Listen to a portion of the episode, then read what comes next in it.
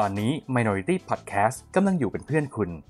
มาคุยกันเรื่อง subculture เผื่อว่าคุณจะเจอสิ่งที่ชอบเพิ่ม หรือถ้าไม่ชอบก็เข้าใจมันมากขึ้น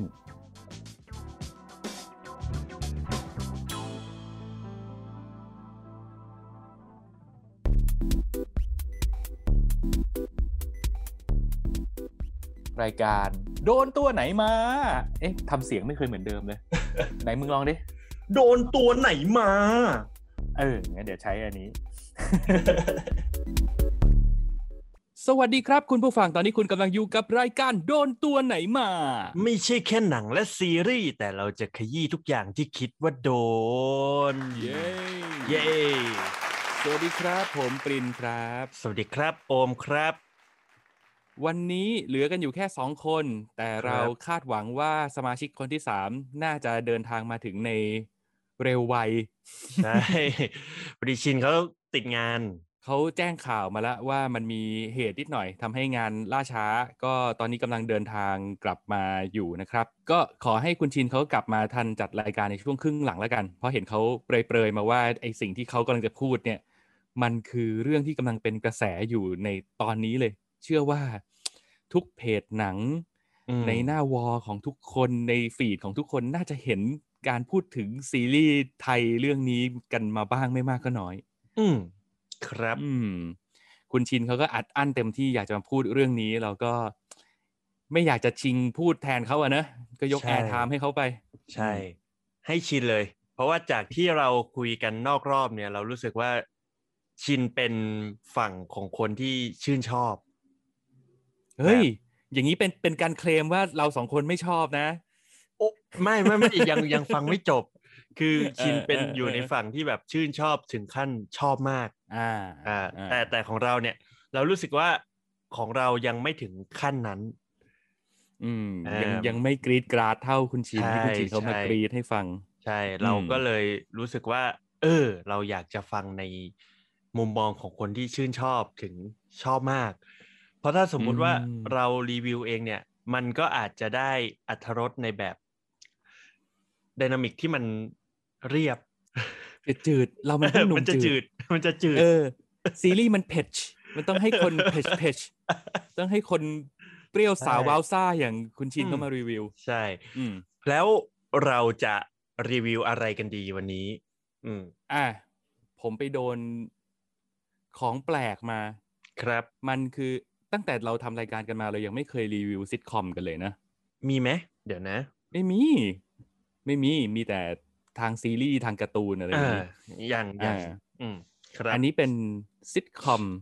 แล้วก็ครับเป็นซิทคอมจากทางแคนาดาเอ้ยโอ้โหไม่ธรรมดาโอ้โหสรรหาอยู่แล้วอืมอะก็เซอร์ไพรส์เซอร์ไพรส์ไม่คิดว่าตัวเองจะชอบขนาดนี้แต่แต่ชอบครับ ครับอืมเรื่องอะไรอืมเดี๋ยวมาว่ากัน อะของคุณไปโดนอะไรมาครับ ของโอมมีสองครับว้าอันแรกส่งการบ้านก่อน อืม The Mitchells versus The Machines เออโอ้อันเนี้ยผมก็ไปทำการบ้านมาเหมือนกัน อ่า เดี๋ยวอืมเรามาอืมช่วยกันอือ่า แสดงทัศนคติกันเอ้ยทัศนะอืมแต่อืม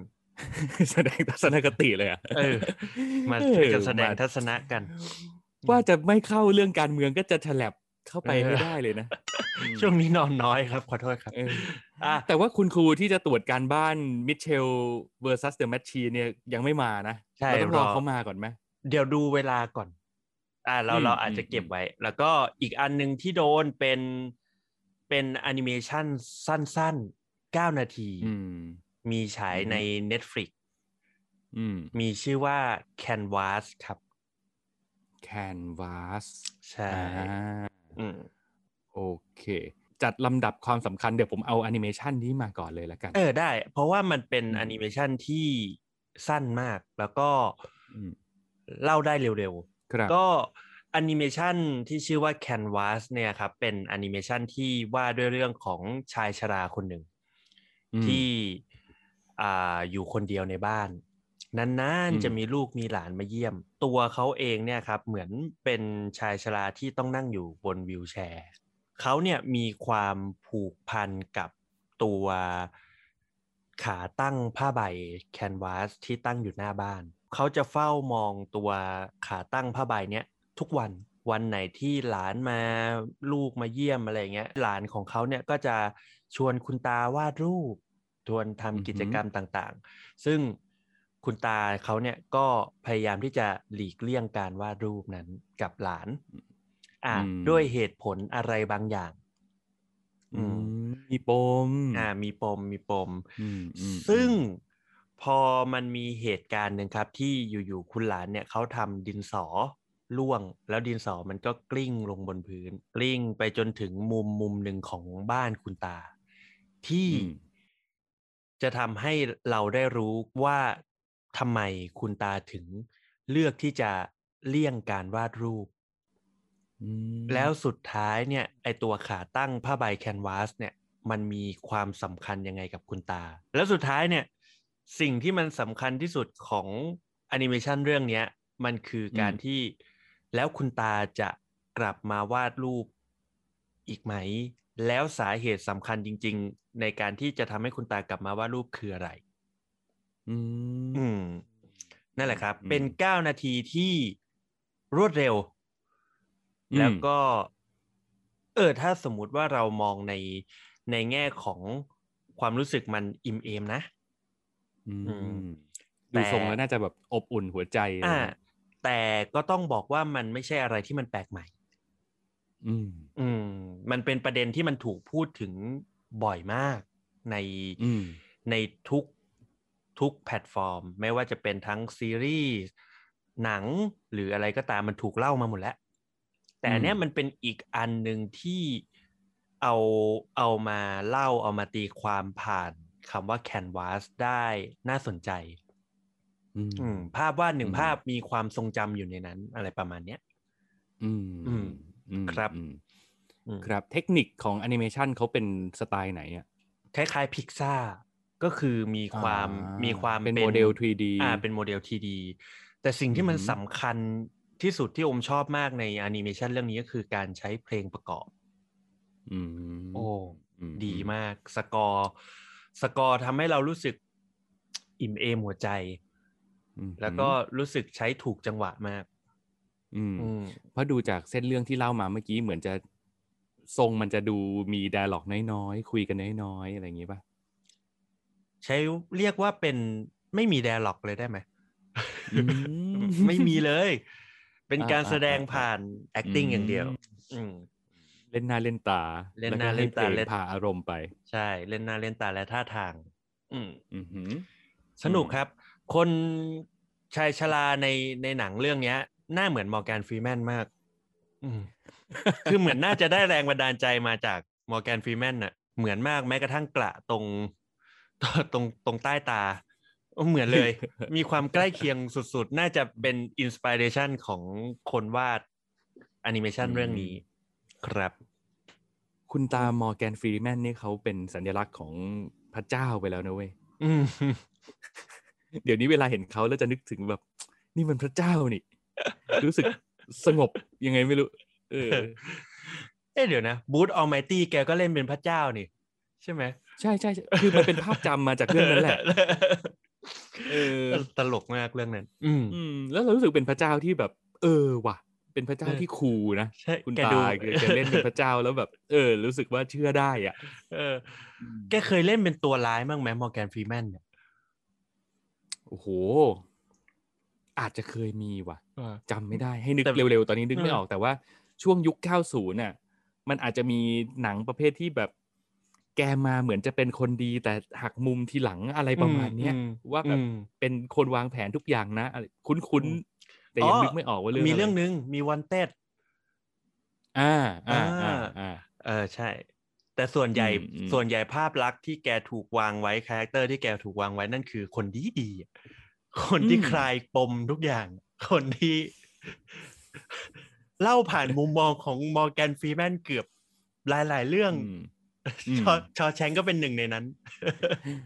เล่นเป็นพระเจ้าแล้วเชื่อ ควรจะใช้ชื่อว่าคุณจิตดีมากกว่าคุณจิตดีเฮ้สรุปโดยรวมแนะนำแนะนำให้ดูเป็นครับเก้านาทีที่มีค่าแล้วก็ค่าเวลาได้อืมครับ มันมายังไงอะ อยู่ดีๆ มันก็ feed ขึ้นมาแบบแนะนำให้คุณเลยเหรออ่าโอ ม search ในในมันจะมีในช่อง search ของ Netflix ใช่ไหมใช่ใช่แล้วก็คราวนี้เนี่อืยมมันก็เลื่อนลงมาแล้วมันจะมีเขียนว่า ภาพยนตร์ที่นักวิจารณ์ แนะนอ๋ออ่าไอตัว acclaimable อะไรำอ่าสักอย่างใช่ใช่อ่เราก็เลื่อนไปเรื่อยๆ แล้วคราวนี้เนี่ยก็เจอกับอันนี้ อืมอืมอืมอืมครับ โอเค อ๋ออืมนี่เป็นสายแบบล่าหนังรางวัลนี่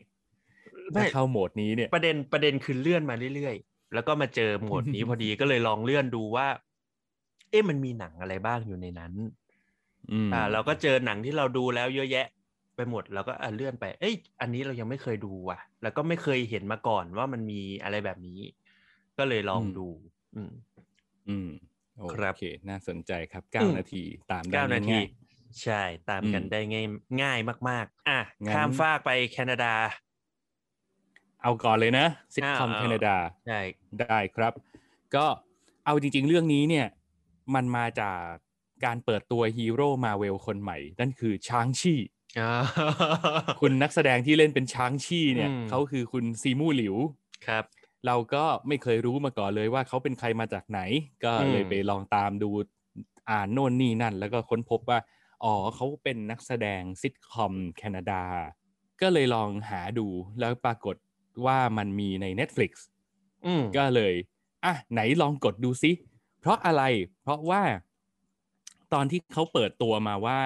คุณซีมูหลิวเนี่ยจะมาเป็นพระเอกมาเวล แล้วพอเห็นหน้าค่าตามาเนี่ยfeedback มันค่อนข้างที่จะถ้าพูดตรงๆเลยมันก็คือ feedback ไม่ค่อยดีเท่าไหร่ อืมว่าแบบอีตานี่เนี่ยน่ะเหรออะไรเงี้ย คืออืมไม่มีใครไม่มีใครรู้จักแล้วก็ ก็ไม่ได้หล่อขนาดนั้นอะไรอย่างเงี้ยอะนี่คือไม่ได้พูดเองนะหมายถึง feedback โดยทั่ว ๆ ไปเขาก็จะจะเมาส์มอยกันแบบนั้นอืมเราก็เลยคิดว่าเฮ้ยเขาคงมีดีทางการแสดงแหละ ไม่งั้นจะมาเป็นฮีโร่มาเวลได้ไงวะ ก็เลยลองไปดูแล้วกันเผื่อจะเห็นว่า อืม คุณคนนี้เขามีของอะไรอย่างไรบ้างอืมก็เลยกดดู Kim's Convenience ครับ แล้วก็ค้นพบว่า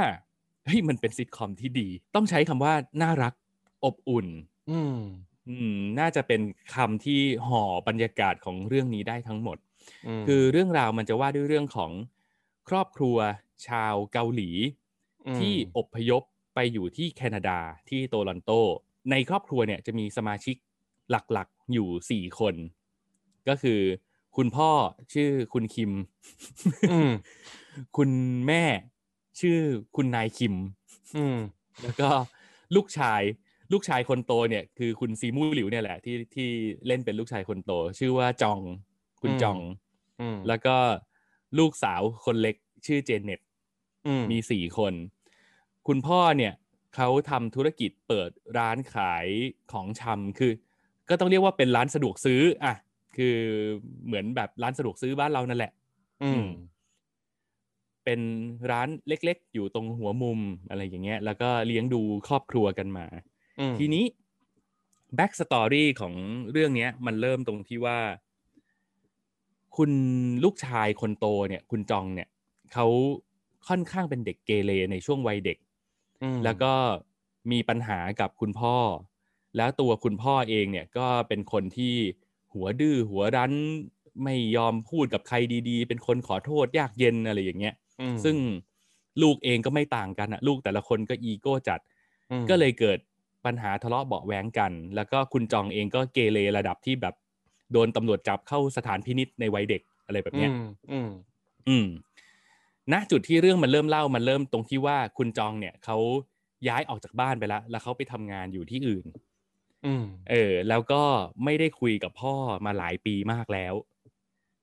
อืม แต่ยังแอบคุยกับแม่ แล้วก็แอบคุยกับน้องสาว ยังเป็นคนที่ให้คำปรึกษากับน้องสาวอยู่บ้าง แต่ว่ากับพ่อเนี่ย ไม่คุยกันเลย เจอหน้ากันไม่ได้เลย จริง ๆ setup มันประมาณเนี้ยแล้วก็หลังจากนั้นมันก็จะเป็นเรื่องของการโยนสถานการณ์ต่างๆ เข้ามา ให้ให้ครอบครัวนี้ต้องแก้ปัญหา ก็ background story ของครอบครัวนี้ก็คือจะเป็นประมาณนี้แหละ แต่ว่าความสนุกของเรื่องเนี้ยมันจะอยู่ที่ character แต่ละคนมันจะค่อนข้างตลกอืมแล้วก็เสียดสี คือความตลกของซิทคอมเรื่องเนี้ยมันมาจากการเสียดสีทั้งสิ้นเลยเว้ย คือมันเล่นประเด็นพวก การเหยียดเพศ เหยียดเผ่าพันธุ์ เล่นเรื่องของความไม่เข้าใจระหว่างคนต่างวัยอะไรแบบเนี้ยแต่มันเล่นด้วยความรู้สึกที่แบบมันไม่ได้เหยียดจริงอะ่ะพอคนที่เซนซิทีฟกับเรื่องแบบเนี้ยมาคุยกับคนที่ไม่เซนซิทีฟกับเรื่องแบบเนี้ยมันจะกลายเป็นความลักลั่นแล้วมันตลกแบบไหนอืมยกตัวอย่างเช่นซีซั่นหนึ่ง EP หนึ่งเลยอะ่ะเปิดมาถึงคือเราจะเห็นคุณคิมเฝ้าร้านอยู่ ร้านขายของชำของเขา แล้วก็มี คู่เกย์เข้ามาในร้าน แล้วก็มาบอกว่าคุณคิมครับ เราเดี๋ยวอาทิตย์หน้าเราจะมีการจัดพาเหรดเกย์ผ่านถนนเส้นนี้ขออนุญาตติดโปสเตอร์หน้าร้านหน่อยได้ไหมอืมคุณคิมแกก็บ่นว่า เนี่ยไม่เข้าใจเลย ว่าทำไมการเป็นเกย์เนี่ยต้องพาเหรดด้วย พวกเราเนี่ยเป็นชาวเกาหลีที่มาอยู่แคนาดา เราเป็นชนกลุ่มน้อยเหมือนกัน เราไม่เห็นจัดพาเลทแบบ ข้าคือเกาหลีข้าคือเกาหลีอะไรอย่างเงี้ยก็ไม่เห็นไม่เห็นจะมีอย่างนี้เลยนี่ทำไมต้องทำด้วยล่ะอะไรอย่างเงี้ยอืมแล้วมันก็ทะเลาะกับเกย์คนนั้นเว้ยแล้วคุณเกย์คนนั้นก็จะบอกว่า เนี่ยพูดแบบนี้เนี่ย ผมฟ้องได้นะ มันผิดกฎหมายนะ เดี๋ยวนี้มันมีกฎหมายเรื่องของการเหยียดเพศอืมคุณคิมแกไม่อยากให้ร้านของตัวเองตกเป็นข่าว แล้วก็ไม่อยากให้ตัวเองโดนฟ้องอะอืมก็เลยติดสินบนเกย์คนนั้นด้วยกันบอกว่า อะอะอะผมเนี่ย แค่ไม่ได้เหยียดเพศ แล้วก็ไม่ได้เกลียดเกย์ผมจะพิสูจน์ให้คุณเห็นด้วยกัน ยื่นข้อเสนอว่าในช่วงสัปดาห์ที่มีงานพาเลทนี้ ถ้าเกิดมีเกย์เข้ามาในร้านผมผมจะลดให้สิบห้าเปอร์เซ็นแล้วพี่เกย์คนนั้นก็ถามว่า แล้วลุงรู้ได้ไงว่าคนไหนเกย์คนไหนไม่เกย์อืมลุงก็บอกว่า ผมดูออก ผมเนี่ยมีเกย์ด้าแบบเชื่อได้ร้อยเปอร์เซ็นเกด้าแล้วหลังจากนั้นมันก็จะเล่นมุกแบบเนี้ยทั้งตอน ว่าคนนี้เกย์คนนี้ไม่เกย์อะไรอย่างเงี้ยเออือมอคุณลุงคิมแกก็จะเล่นอะไรแบบนี้ของแกไปเรื่อย ตัวลูกสาวก็มัน ตัวลูกสาวคือเขาจะเป็นนักศึกษาอยู่วิทยาลัยศิลปะปีหนึ่ง ก็คือจะเป็นแบบเหมือนเป็นเด็กฟิล์มอะเรียนถ่ายรูปอะไรอย่างเงี้ย อืม แล้วก็จะมีมุกประเภทที่แบบ เอางานไปส่งครู ซึ่งครูก็เป็นฝรั่งเนี่ยแหละ ครูก็จะบอกว่า ภาพของเธอเนี่ย มันโอเคนะ แต่ว่ามันน่าจะมีเรื่องราวอะไรหน่อยสิ เธอเป็นคนเกาหลีไม่ใช่เหรอ เธอน่าจะมีเรื่องราวของการเอ่อเป็นผู้อพยพไหมเอาเอาความลำบากเดือดร้อนของการเป็นผู้อพยพมามาบอกเล่าในภาพของเธอสิ น้องเจเน็ตก็บอกว่า อ๋อ บ้านหนูไม่ได้อพยพค่ะ หนูย้ายมาเฉยๆ เอ้า ถ้าอย่างนั้น เธอลองบอกเล่าเรื่องราวของการที่ต้องนั่งเรือข้ามมหาสมุทรมาไหมอืมนี่เราแบบ มันต้องมีความลำบากมีความกดดันบนเรือที่ต้องเดินทางข้ามประเทศ อ๋อไม่ค่ะพอดีที่บ้านหนูก็ซื้อตั๋วเครื่องบินแล้วก็บินมาค่ะ ไม่ได้ขึ้นเรือ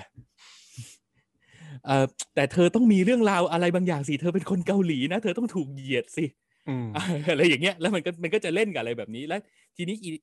ยายครูคนเนี้ย ก็ดันไปซื้อของในร้านของคุณคิมอืมแล้วครูเนี่ยก็มีลูกเล็กๆ เป็นเด็กเล็ก ๆ ที่เป็นเด็กเวรมากๆอะเข้าไปในร้านแล้วก็วิ่งไปทั่วไอไอ Mister Kim ที่เป็นเจ้าของร้านเนี่ยก็ไม่รู้ว่าคนเนี้ยคือครูของลูกสาวตัวเอง ก็เลยดันทำตัวเป็นคนแก่เกาหลีไงที่ไม่ได้ถือสาอะไรมากอะคือพอเห็นเด็กมันซนก็ไปดีดหน้าผากเด็กอะว่าแบบให้หยุดอะอืมก็ดีดเบาๆแค่นั้นแหละ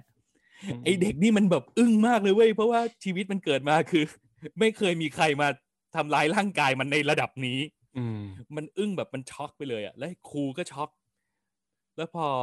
พอไปทำอย่างนี้กับลูกเขาครูก็โวยวายทันใดนั้นน้องเจเน็ตก็เข้ามา แล้วครูก็เลยเห็นว่า ใช่ เธอมีพ่อแบบนี้ไง นี่แหละ นี่นี่คือความเหยียดความกดดันที่เธอได้เจอ และนี่คือเรื่องราวที่เธอควรจะใส่ลงไปในภาพถ่ายของเธอ อะไรแบบนี้เป็นต้น อืม มันก็จะเป็นซีรีส์ที่เล่นกับเรื่องราวอะไรแบบนี้ ความไม่เข้าใจความลักลั่นอะไรต่างๆ แต่ทุกอย่างมันจะอยู่บนบรรยากาศของการที่ทุกคนมีความรักความเข้าใจให้แก่กันในในอืมตอนจบ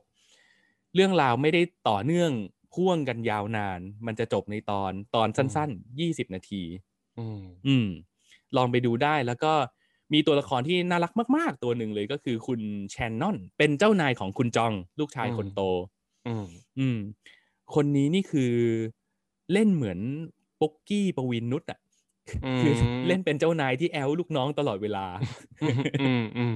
เออพูดจาสองแง่สองง่ามอะไรอย่างเงี้ยแล้วแบบแอบแอบทำตาหวานใส่อะไรอย่างเงี้ยเออก็น่ารักดี ส่วนคุณจองที่รับบทโดยคุณ Simu Liu ต้นเหตุที่ทำให้ผมหยิบเรื่องนี้มาดูแต่แรก พอไปดูเรื่องเนี้ยก็เข้าใจมากขึ้นว่า เออทำไมถึง cast คนนี้มาเป็นพระเอกมาเวลคนต่อไปอืมเพราะ ถ้าเกิดเราเห็นภาพเขาจากภาพนิ่งหรือภาพโปรโมทอะไรเงี้ย เราก็จะรู้สึกว่าเขาเป็นหนุ่มตี๋ตี๋จืดจืดๆคนหนึ่งอะที่อืมเออเราก็จะสงสัยว่ามันมีเสน่ห์ขนาดนั้นเลยเหรือวะอะไรเงี้ย แต่ว่า เออ พอมาดูเรื่องนี้แล้ว confirm ว่าเขาเป็นคนที่แสดงแล้วมันมี charisma ว่ะ อืม อืม คือเขาเป็นคนน่ารัก แล้วก็ดูดูมีเสน่ห์ดูดูน่าสนใจ ดูมีอะไรให้ค้นหา หลาย ๆ เสียงอาจจะบอกว่าเขาดูไม่หล่อหรืออะไรก็แล้วแต่นะ แต่ว่าพอเขามาอยู่ในซิทคอมเรื่องคิมคอนเวเนียนเนี่ยเขาดูเขาเล่นเป็นคนหล่อเลยนะอืมเออเขาเล่นเป็นคนหล่อประเภทที่แบบสาวๆเห็นก็จะทำตาเยิ้มใส่แล้วก็จะเล่นมุกแบบเนี้ยคืออเป็นคนแบดบอยอดีตเป็นเด็กเกเรวันนี้กลับใจแล้ว อยากจะดูแลตัวเองให้ได้อยากพิสูจน์ตัวเอง แล้วก็หุ่นดี แต่ก็ไม่ได้ฉลาดอะไรมาก เพราะว่าเรียนไม่จบมัธยม แต่หุ่นดีอะไรอย่างเงี้ยแล้วสาวๆก็จะกรี๊ดกราด แล้วก็เอะอะถอดเสื้อเอะอะถอดเสื้ออะไรเงี้ยโชว์อืหุ่นมขายของเออเป็นมุกประจำตัวอืมเออมอะก็ประมาณนี้แล้วก็ก็ดูน่ารักดีในการเล่นเรื่องนี้ครับก็สบายใจถ้าจะติดตามชางชีต่อไป เพราะว่า เออ คุณซีมูหลิวเรารู้จักเขามากขึ้นละอืมอืม แต่ในในในส่วนของการ cast ของมาเวลอะโอมไม่ค่อยติดเท่าไหร่ อืมเพราะโอมรู้สึกว่า Marvel cast ดี ทุกคนเลยนะอืมจากอืมอย่างตอนแรก Tom Holland อะที่อืมคนแบบค่อนข้างที่จะแบบเฮ้ยไอเด็กคนนี้คือใครมันจะไหวหรือเปล่า โอ้โหสไปเดอร์แมนตอนนี้คือแบบ กลายเป็นใช่ work เลยอะไรอย่างเงี้ยคือ casting director เขาเก่งอะ ทีมใช่แคสเขาดีคิสอืมแพทอย่างเงี้ย อืมเออไอตอนแรกคนก็บ่นเฮ้ย Star-Lord มันต้องเป็นอีกแบบหนึ่งนู่นนั่นนี่อะไรอย่างเงี้ยพอถึงมาเป็นไง Chris Pratt แม่งคือดังไปเลยเงี้ยอืมอืมผมว่าผมครับว่าค่อนข้างไว้ใจทีม cast ของมาเวลแต่ก็อย่างที่บอกเราว่าเรามาดูซิทคอมเรื่องนี้อืมจากการที่จะมาทำการบ้านเรื่องซีมูหลิวเฉยๆ แต่ว่าสุดท้ายพอไปดูแล้วเนี่ยเราจะหลงรักตัวละครทุกตัว แล้วก็เป็นซิทคอมที่ เรียกว่าน้ำดีอะเออดูแล้วสบายใจยกระดับจิตใจ อบอุ่นอืมเอ่อดูแล้วมีความสุข ดูแล้วรู้สึกเหมือนได้เห็นตัวเอง อันนี้ส่วนตัว ดูแล้วรู้สึกว่า อีตาคุณคิมเนี่ย มันคือกูตอนแก่แน่ๆเลยอะอืม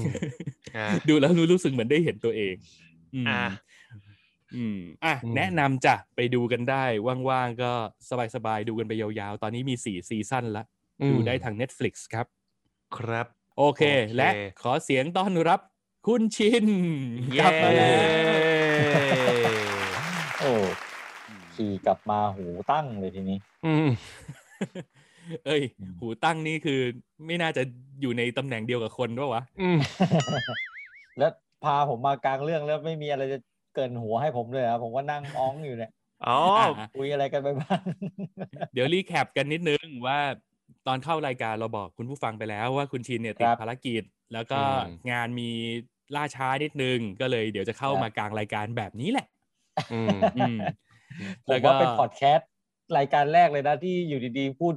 ร่วมดำเนินรายการโผล่เข้ามากลางรายการอะไรประมาณเนี้ยนะเอ้ยมีรายการอื่นเขาก็ทำกัน อยู่ที่ว่าเขาบอกหรือไม่บอกแค่นั้นแหละอืมเปิดตัวเป็นแขกรับเชิญเลย เออเออ แล้วก็เกรินไปให้คุณละว่าคุณน่ะมีเรื่องอยากจะพูดเต็มที่เลย ซึ่งมันเป็นเรื่องที่คุณอินมากๆ แต่ว่าอย่างผมกับคุณโอมเนี่ย ถ้าจะพูดเรื่องนี้แทนคุณมันไม่สมศักดิ์ศรีอืมมันต้องรอคนอ่าเพจเพจอย่างคุณมาพูด ใช่อืมก่อนที่จะไปถึงแนนโนะที่เป็นไฮไลท์ของวันนี้เนี่ยอืมเรามีการบ้านมาส่งคุณ ใช่ พวกผมมีการครับบ้านมาส่งคุณครับ อ่า นั่นก็คืออะ The Mitchells versus The Machines อ่าเป็นยังไงบ้างอยากรู้เหมือนกันอืมสุดยอดอะไปคุณเลโอยมจัดไป สุดยอดไปเลย มันอืมคือความวายป่วงที่สนุกมาก ๆ เลยอะอืมอืมคือต้องบอกก่อนว่าเรื่องเรื่องย่อจริง ๆ มันคือกลุ่มครอบครัวครอบครัวหนึ่งที่มีความไม่ลงรอยกันในครอบครัวเนี่ย วันหนึ่งอืมเขาต้องเดินทางไปส่งลูกสาวเพื่อไปเรียนมหาลัย ระหว่างทางตรงนั้นเนี่ยมันก็จะมีเหตุการณ์ที่เหมือนเป็นงานเปิดตัวเทคโนโลยีใหม่ล่าสุดขึ้นมา ก็คืออมการมีหุ่นยนต์ที่จะเข้ามาอืมแบบเป็นเหมือนส่วนหนึ่งในชีวิตของมนุษย์ในอนาคตครับอืมอืมครับแล้วคราวนี้เนี่ยด้วยระบบสั่งการ AI เนี่ยมันเลยทำให้หุ่นยนต์เนี่ยมันเลยคิดครองโลกขึ้นมาอืมจับมนุษย์อืมไปหมดเลย จนเหลือสุดท้ายแค่ไอ้ครอบครัวเนี่ยสี่คนกับหมาหนึ่งตัวเนี่ย เป็นอืมผู้เหลือรอด ในโลกใบนี้ มันก็เลยทำให้สี่คนเนี้ยต้องกลายมาเป็นผู้กู้โลก อืมอืมจากแค่จะกอบกู้ความสัมพันธ์ในครอบครัวอืมเนี่ย มันกลายเป็นการกอบกู้ทั้งโลกเลย ใช่ มันมันจากอะไรเรื่องก็ในไม่ครอบครัวรู้มันใหญ่ไปมากกว่านั้นเลยเนี่ยอืภาพรวมของตัวการ์ตูนเรื่องย่อมันมีเท่านั้น แต่ว่าเราครับมาว่ากันด้วยเรื่องของสิ่งที่เราได้หลังจากได้ดูแล้วกัน เรารู้สึกว่าเรื่องของประเด็นครอบครัวดีมากเลยอะดีอืมดีอืมสุดๆไปเลยอะ คุณพ่อนี่คือแบบอืมโอ้สุดยอดเลย เราชอบอืม character คุณพ่อมากเลยอะอืมคุณริกมิเชลอืมเนี่ย โอ้โหดีมากอืมแล้วก็ในขณะเดียวกันคือประเด็นเรื่องของโซเชียลประเด็นเรื่องของตัวเทคโนโลยีที่มันเข้ามามีผลกับมนุษย์เยอะเกินไปอะ เรื่องนี้ก็ดีนะม เออคือผมอืมรู้สึกว่ามันมันมันพูดเรื่องการการใช้โซเชียลการใช้เนี่ยทุกอย่างเทคโนโลยีต่างๆ ที่มันเกิดขึ้นในปัจจุบันเนี่ยที่มันพอมันใช้เยอะเกินไปแล้วเราติดกับมันมากเกินไปอะวันหนึ่งมันคือหลุมพรางบางอย่างที่ทำให้เราแบบติดกับ เออ อันเนี้ยเป็นประเด็นที่ดีจังเลยอะอืม มันเล่นเรื่องนี้แล้วมันแบบ เรียกว่ามันขย่ำจมเขี้ยวอืมเลยอะใช่อืมใช่ โอ้ หยิบเอาพฤติกรรมที่คนใช้งานอืมเทคโนโลยีในรูปแบบต่างๆ แล้วก็เอามาใช้ไม่ว่าจะเป็นการขับเคลื่อนเรื่องราว เอามาใช้เป็นมุกตลกอืมแล้วก็เอามาใช้ในอาร์ตดิเรกชันของอืมตัวการ์ตูนด้วย ใช่ โอ้โห แล้วก็หลาย ๆ อย่างหลาย ๆ มิติ คือถ้าเกิดหยิบมาคิดเพิ่มหยิบมาคิดต่อเนี่ยอืมมันมันจะเจออะไรที่น่าสนใจอีกมากมายเลยในเรื่องเนี้ยใช่อืมแล้วแล้วอืมทุก ประเด็นที่มันถูกหยิบมาพูดในเนี้ย มันถูกวางได้แบบ ไม่เคอะเขิน แล้วก็ไม่อีหยังว่า สิ่งที่มันพูดมันคือตรงจุดหมดเลยอะไม่ได้แบบแถไม่ได้แบบเฮ้ยเอา personal opinion มามาคุยอะมันคือภาพกว้างมาคุยมันคือ big picture ที่มาคุยกัน อืมอืมอืมอย่างไอประเด็นนี้พี่ก็ชอบ คือจริง ๆ หลาย ๆ อย่างที่ชอบอะ ชินก็จะเล่าไปในอืมอีพีที่แล้วละใช่อะคราวนี้เราก็จะมามาพูดเพิ่มเติมแล้วกันอืมว่าแบบ พี่จะชอบไอ้นี่เว้ยการที่แม่มันมีครอบครัวตัวอย่างที่เป็นคนข้างบ้านอะ แล้วรู้สึกว่าฉันตามไอจีอืมของบ้านนี้แล้วฉันรู้สึกอืมว่าบ้านนี้เป็นบ้านที่สมบูรณ์แบบเหลือเกินอืมมันดูมีความสุข มันดูแต่งตัวเข้าธีมกันอืมการเปรียบฉันเทีอยยาบกเป็นแบบนั้นเออเออเอออืมคุณลินดาเอออะไรแบบนี้ชอบมากอืมเออ แต่สุดแล้วมันท้ายเป็นมุกที่ปูเอาไว้สำหรับตอนจบได้ด้วยนะ มันเออน่ารักดีใช่มันเยมันคืออมมุกพวกเนี้ยมันไม่ได้ทิ้งเลี่ยราดอะ มันคืออ่าถูกเอามาตั้งต้นแล้วเอามาเก็บกวาดได้อย่างแบบโอ้โหสุดยอดไปเลยอะอืมดี คนเขียนดีบทเก่งมาก ยอมอืมอืมอืมพี่มีติดเรื่องหนึ่งอืมครับคือเพลงธีมของเรื่องที่มันใช้เป็นเพลงสำคัญเลยอะอืมอืม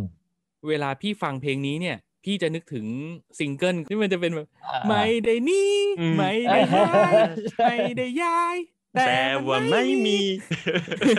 อันนี้มันเป็นเพลงของอ่านี่สมัยก่อนอะ ที่เขาชอบเอาเพลงดัง ๆอะมาแปลงมาอะแปลงในคันชิดเอ้ยกับไม่ใช่ทิศแหลมไม่มาใช่เหรอเทพโพงามเหรอเอไม่อใช่นาคันเทชิพดเหรกับอทิศแหลมไม่ใช่มันไม่ใช่คือครับมันคือนายคันชิดกับถ้าทิศแหลมป่าเทพโพงามเนี่ยเขาจะเป็นเพลงไอ้มีอ๋อเมียคอยมาคุม อืมอ่ามีอ่าใครมาคุมโอเคโอเคอืมอ่าจำได้ว่ามาแถวๆนั้น เออนั่นแหละอืมแต่มันพอเพลงนี้มาแล้วมันไม่ได้หนี่มันไม่ได้หายอืมตลอดเลยมันหนีภาพในหัวไม่ได้ใช่ไหมเออแต่ชอบมากเลยชอบเสพอะไรพวกนี้ด้วยไงเออแต่ผมชอบมากอืมเพลงเพลงธีมคือแบบ เอ้ย เราจำได้ว่าในยุคสมัยเราเด็ก ๆ เพลงนี้คือดังมาก อืมแล้วตอนนี้ใช่คือแบบพอกลับมาฟังแล้วคือแบบ เฮ้ยจริงเออๆจริงๆจริงๆชินน่ะมีปัญหาเดียวกันกับเฮียแหละแต่ แต่ลืมที่จะพูดให้ฟังคือ คือชินน่ะเป็นเหมือนเฮียแต่ชินไม่ได้จำท่อนเฮีย ชินจะไปจำท่อน โอ้เจ้านี่พอทีไม่ต้องมาแย่ตอนนี้กำลังแย่เออคือทุกวันมันก็ไม่มี เนี่ย ผมก็เป็น ผมก็นึกถึงเพลงนี้นะแต่ผมไม่แบบแบบผมไม่ไม่ไม่ว่ะ คือผมรู้สึกว่า เออ ผมตัดนายคันชิดออกไปได้อะนายคันชิดชิดแหลมเนี่ยผมจะบอกให้ว่า ผมไม่รู้มีใครเป็นเหมือนผมหรือเปล่าว่า ผมซื้อเทปของนายคันชิดกับทิดแหลมอะเขาออกมาสองสองอัลบั้มผมอืมซื้อทั้งสองอัลบั้มเลยนะโหนี่แฟนตัวจริง ผมชอบมาก คือ คุณไม่ต้องมาขิงเรื่องอะไรแบบนี้ก็ได้ นายคันชิดที่แต่งตัวเหมือนคุณโอ๊คพานทองแท้สมัยก่อนเนี่ยคือ เอ๊ะเดี๋ยวก่อนนะเพลงที่ผมร้องไปเมื่อกี้เป็นเพลงเดียวกันกับเพลงในภาพยนตร์ป่ะนะใช่ ใช่ใช่ใช่ใช่ไหมอ๋อใช่อืมอืมแต่ว่าโอมอะมีแอมีบหลายเพลง มีแอบติดนิดนึง เกี่ยวกับอืมเกี่ยวกับเรื่เรื่อองงเรื่องความสัมพันธ์ครอบครัวนี่แหละ คือมันมันถูกพูดถึงความสัมพันธ์ระหว่างพ่อ แล้วก็ลูกสาวอืมคนโต แบบครับเอ้ย พ่อกับลูกสาวคนโตรักกันมากแต่ในขณะเดียวกันลูกชายคนเล็กอะมันถูกอืมพูดถึงว่าแสดงความรักน้อยไปหน่อยอ๋อ เออมันเหมือนมันเหมือนมันถูกลดความสำคัญลงแบบ เรื่องการแสดงออกทางความรักของของระหว่างครอบของคุณพ่อของคุณแม่กับลูกชายคนเล็กเนี่ยมันมันน้อยไปนิด อืมอืมแต่ไม่ใช่ว่าไม่มีอืมนะ มันมีแต่ว่ามันมันยังมันน้อยไปนิดเมื่อเทียบกับลูกสาวคนโตที่มันโอ้โหเต็มเต็มๆเลยอะไรอย่างเงี้ยพี่ว่า ไอ้น้องเล็กอะคอน FLICT มันคนละแบบไงมันอืมมันไม่ได้มี conflict กับพ่อแม่เหมือนตัวพี่สาวมันอืมแต่มันอืมใช่ conflict มันเป็นเรื่องของการที่แบบ ฉันเป็นเนิร์ดแบบเนี้ยอืมแล้วฉันก็อยากใช่ให้คนที่เข้าใจฉันอืมอืมแล้วพอเจอคนที่เข้าใจปุ๊บมันก็แบบไม่ได้อีกอะมันก็ดันอืมรู้สึกขัดแย้งในตัวเองอืมอะไรเงี้ยที่จะยอมรับว่าเราชอบผู้หญิง ความไม่กล้าแสดงออกเออแสดงออกตรงกันข้ามเอออะไรอย่างเงี้ยอืมเออมันคืไปอมันเล่นเหมือนเส้นกับว่านั้นอืมมันเหมือนกับว่าเอออย่างที่เฮียบอกอะมันเหมือนกับว่า มันถูกปูมาว่ามันเป็นมันเป็นเด็กดีสำหรับคุณพ่อคุณแม่อยู่แล้วอะอืมเลยเอาเวลาไปเล่า จุดอื่นในชีวิตมันดีกว่า แล้วก็อืมถ้าตอบปัญหาของคุณโอมนะ ผมรู้สึกว่าซีนซีนที่ตอนจบอะอืมความรักจากแม่ในรูปแบบแบบนั้นน่ะ มันตอบอืมโจทย์ทุกอย่างแล้วว่าแม่รักมันขนาดไหนอะอ๋อใช่ใช่ใช่อืมอืมคือคือตลกซีนนั้นมากนะซีนนั้นใช่อะซีนนั้นคือแสดงให้เห็นเลยว่าแบบสุดท้ายแล้วลูกฆ่าใครอย่าแตะ ไม่แต่แต่เอ้ยก็นั่นแหละคือเราอยากให้เพิ่มนิดนึงให้แบบให้ให้อ่าอย่างน้อยเข้าใจมันมีเข้าใจความอืมเข้ามาแบบนิดนึงอะไรอย่างเงี้ยแสดงความรักให้เห็นเป็น reaction นิดๆหน่อยๆอะไรอย่างเงี้ย